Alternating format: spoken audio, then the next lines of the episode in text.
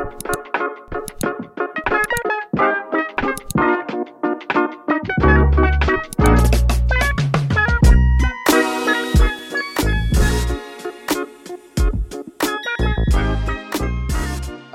you've been in business for five years. You've built this massive Shopify store. You did it through a whole bunch of really interesting methods. You did a Kickstarter campaign that was wildly successful.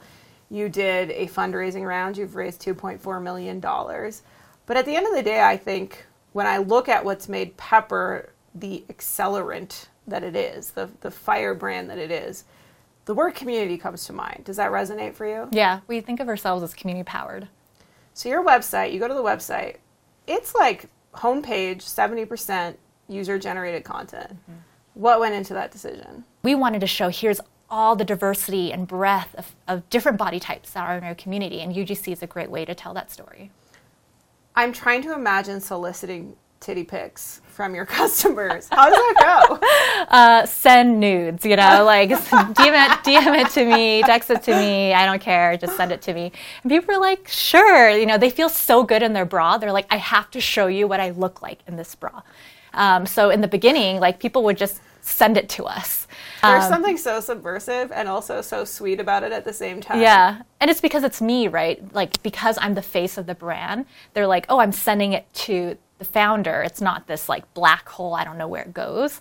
Um, so in the beginning, a lot of it was just these one to one relationships of people falling in love, sending me content.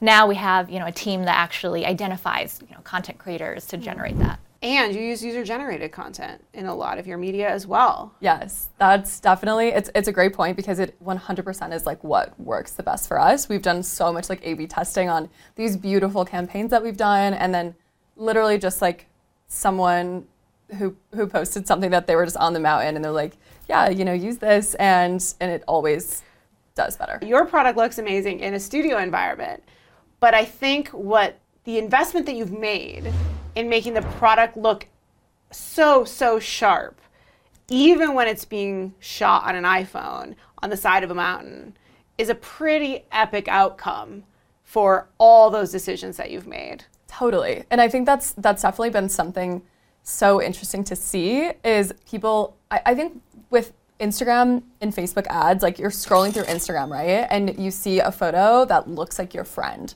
who's like on a ski trip on the mountain in this like very chic outfit and you're like, "Oh my gosh, who is that? Like I love this photo." And you're like, "Oh wait, this is an ad. Okay, now I need to like look into this and see what this brand is." I think that's like the element of of why we've been able to like do that well. But I, I totally agree. I think that there's, you know, something to be said about a product that can stand on its own in UGC. It's completely true. What so many brands need to realize now is it's actually not about flash in the pans mm-hmm. anymore because you can spend all your time, you spend a whole year trying to get one flash in the pan. It actually is more about how do I sustain a low and steady state of customer awareness Yes. across a lot of different channels. And that's what I think I've learned just doing this for a while is that, you know, these flash in the pans, like the celebrity endorsements we get, or we had, you know, a feature on ABC and that did better than our Black Friday, Cyber Monday combined. But that, and it's an exciting moment, but just that consistency of building a loyal customer base takes so much time. Um, but I think pays off dividends, right? Right. When you when you actually invest in it. well, because how rarely are you actually building a customer base from that one blip? Yeah. You're getting, you know, temporary Yeah. transactions. Yeah. And, And we've done a- some will convert. We've done GMA. We've done, you know, we had ABC feature. We've done all. Like I've been on HSN four times.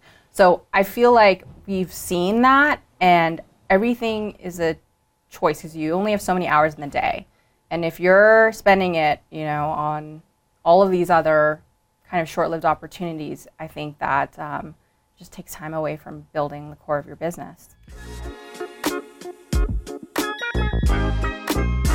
So, kind of walk folks through what were some of the things, especially the creative choices that you made, that allowed you to get to that upper echelon of success so quickly? the creative choices for me always center around like what is going to get the biggest laugh. And I, I think that americans get really bad rap for like short attention spans. I don't think people have short attention spans. I think people have short consideration spans They will. And people like- are getting more discerning. There's Right. so much more for them to digest, and when there's more to digest, you have to be more discerning. Right, exactly. Like people will watch hour, multi hours long videos, documentaries, movies. Like the attention's still very much there. It's just that if you don't hook somebody very quickly, then you lose them. And so for me, the comedy is really the hook. And if every like it, it comes down to the copy as well. Like in the beginning, all I had was copy. I'm not a graphic designer. I'm not a videographer like you. I'm not a photographer. Um, and so all I had was copy. And so every line had to be like an absolute stitch. I, I don't like people who say like you have to keep content short or you have to keep it like keep it simple or whatever. I think people are smarter than they get credit for. I think that they're funnier than people get credit for. It seems to me that you haven't had to do a ton of marketing around sort of the traditional strategy. Your company has taken a slightly different approach. You've used your family's story as a central way to share what are these products and why might you like them. So share a little bit about the process of really creating. You've created a ton of video uh, around the family story. Why did you choose video as the path for telling your family story? my cousin uh, Maka, who um, she's been our, our marketing director um, since the beginning of the company. We kind of sat down, we brainstormed, and, and she was like, "I think we really need to focus in video. Like, let's find ways to make people feel connected not only to our brand but to us. You know, how can we be more personable, approachable, and to Colombia?" Um, because we think that's something very neat about our product. It's not just like, hey, like it's made in Colombia, like we're exporting here, like like we own the production plant. We are from Colombia. We're there in the farms. 20% of the raw material is coming from our own, you know, like company owned land. So I think video is able to, to capture that a bit more, you know, just deeply and profound and, and create those connections. Um, and yeah, it's, I, I think seeing the growth without having just gone in and been like, let's just throw a ton of cash at Instagram ads, Facebook ads, um, you know, Google ads, whatever it might be. I think we found a way to, um, through content and storytelling, to, to you know, be able to really create a connection for people. There is a thing you said I really want to like highlight, extra, underline, whatever, which is investing in creative and maybe even doubling down on the creative. Mm-hmm. What are some of the things that you think brands can do when they're thinking through the creative process to help them get away from the norm or maybe just copycatting what they're seeing out there and actually start developing a personal style or a brand style that could give them that competitive edge that you've so clearly captured? Yeah, the one thing I would say is think about this from the perspective of the average person who's going to see that ad. Because there's going to be, you know, hopefully it's millions and millions and millions of people, right? And how are you going to make millions and millions of people go like, "Oh, I should I should think about that ad and I should concentrate on that and actually I should remember that or even maybe more importantly take an action based on that." Um, I think all too often we're just like, here's a piece of creative, put it out to the world, and we're not thinking about like, why is this gonna make people stop, make people think about our brand, gonna make people remember it or click or buy. You have to be thinking about like, not what you want to put out, but what is going to stand out with the audience.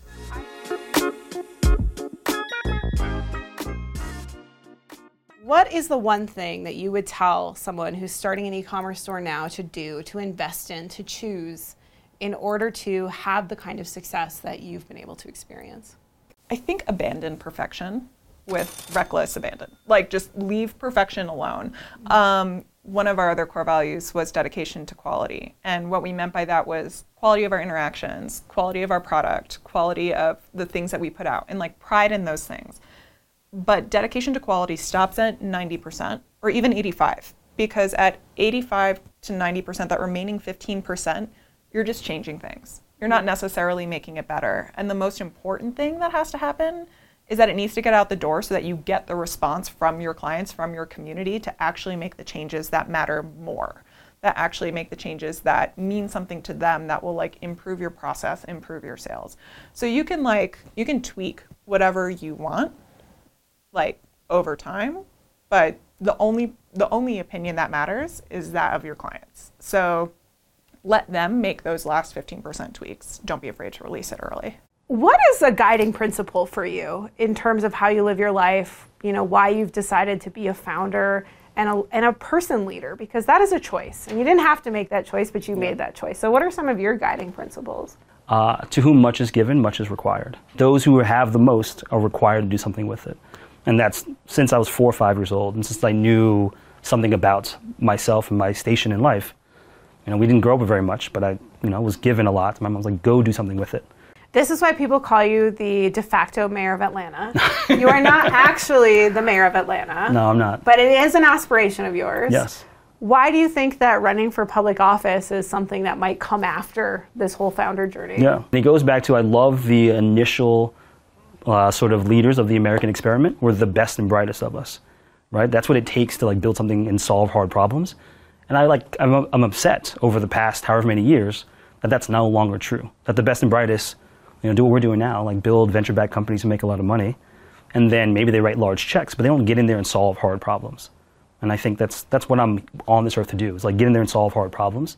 One of the things that I know about you is that you grew up working in your family's grocery store. Yes. And so you were a shop kid. Yes. And being a shop kid is a very particular experience. Yeah. How has that experience of working with your parents in their mm-hmm. entrepreneurial endeavor shaped the entrepreneur sitting in front of me today? I think it.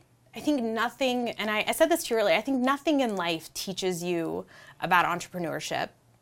Like I'm an immigrant, right? Like there is an idea of the American dream, right? And nothing teaches you about the American dream, about entrepreneurship, about succeeding than working in a small mom and pop shop in mm-hmm. this country, right?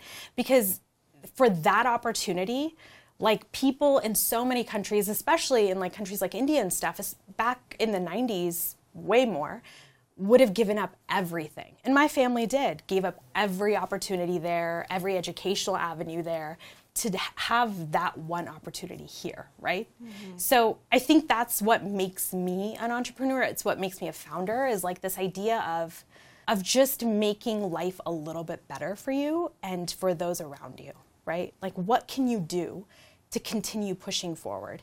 And if you have the fundamentals, and that could be like an MBA or it could be like working in a shop, right? Whatever it is, do you have the fundamentals of what it takes to run a business? Do you know how to have a good and sell it to a consumer and that person gives you a dollar back? Do you know how to do that? Because if you don't know how to do that, don't be in this business, don't be in this line, right? Learn what it means to transact, to interact, to sell a good to someone. It teaches you how to maintain that practice, that that patience of of value and exchanging of value. So much of my motivation as a person, as an entrepreneur myself, is the idea that I actually truly believe in every ounce of my soul, every ounce of my soul, that these photos on the wall behind me, Yeah. this content that we're creating today, it actually demystifies access to success. Yeah. that creativity is the path to success. And if you can make creativity affordable and you can make creativity accessible, Yeah. any store that is started on a dot com can go and can win. Yeah. I think you've proven that too by showing people that having a creative idea, a creative product, if you put it into the world and you make it easy to understand and you make it easy to be accessed, it can go and it can win. Yeah. And so I really congratulate you on all the success. It's just amazing to watch and I can't wait to see what happens next. Thank you. You too. I'm so excited to be here. This was yeah, amazing. This was awesome.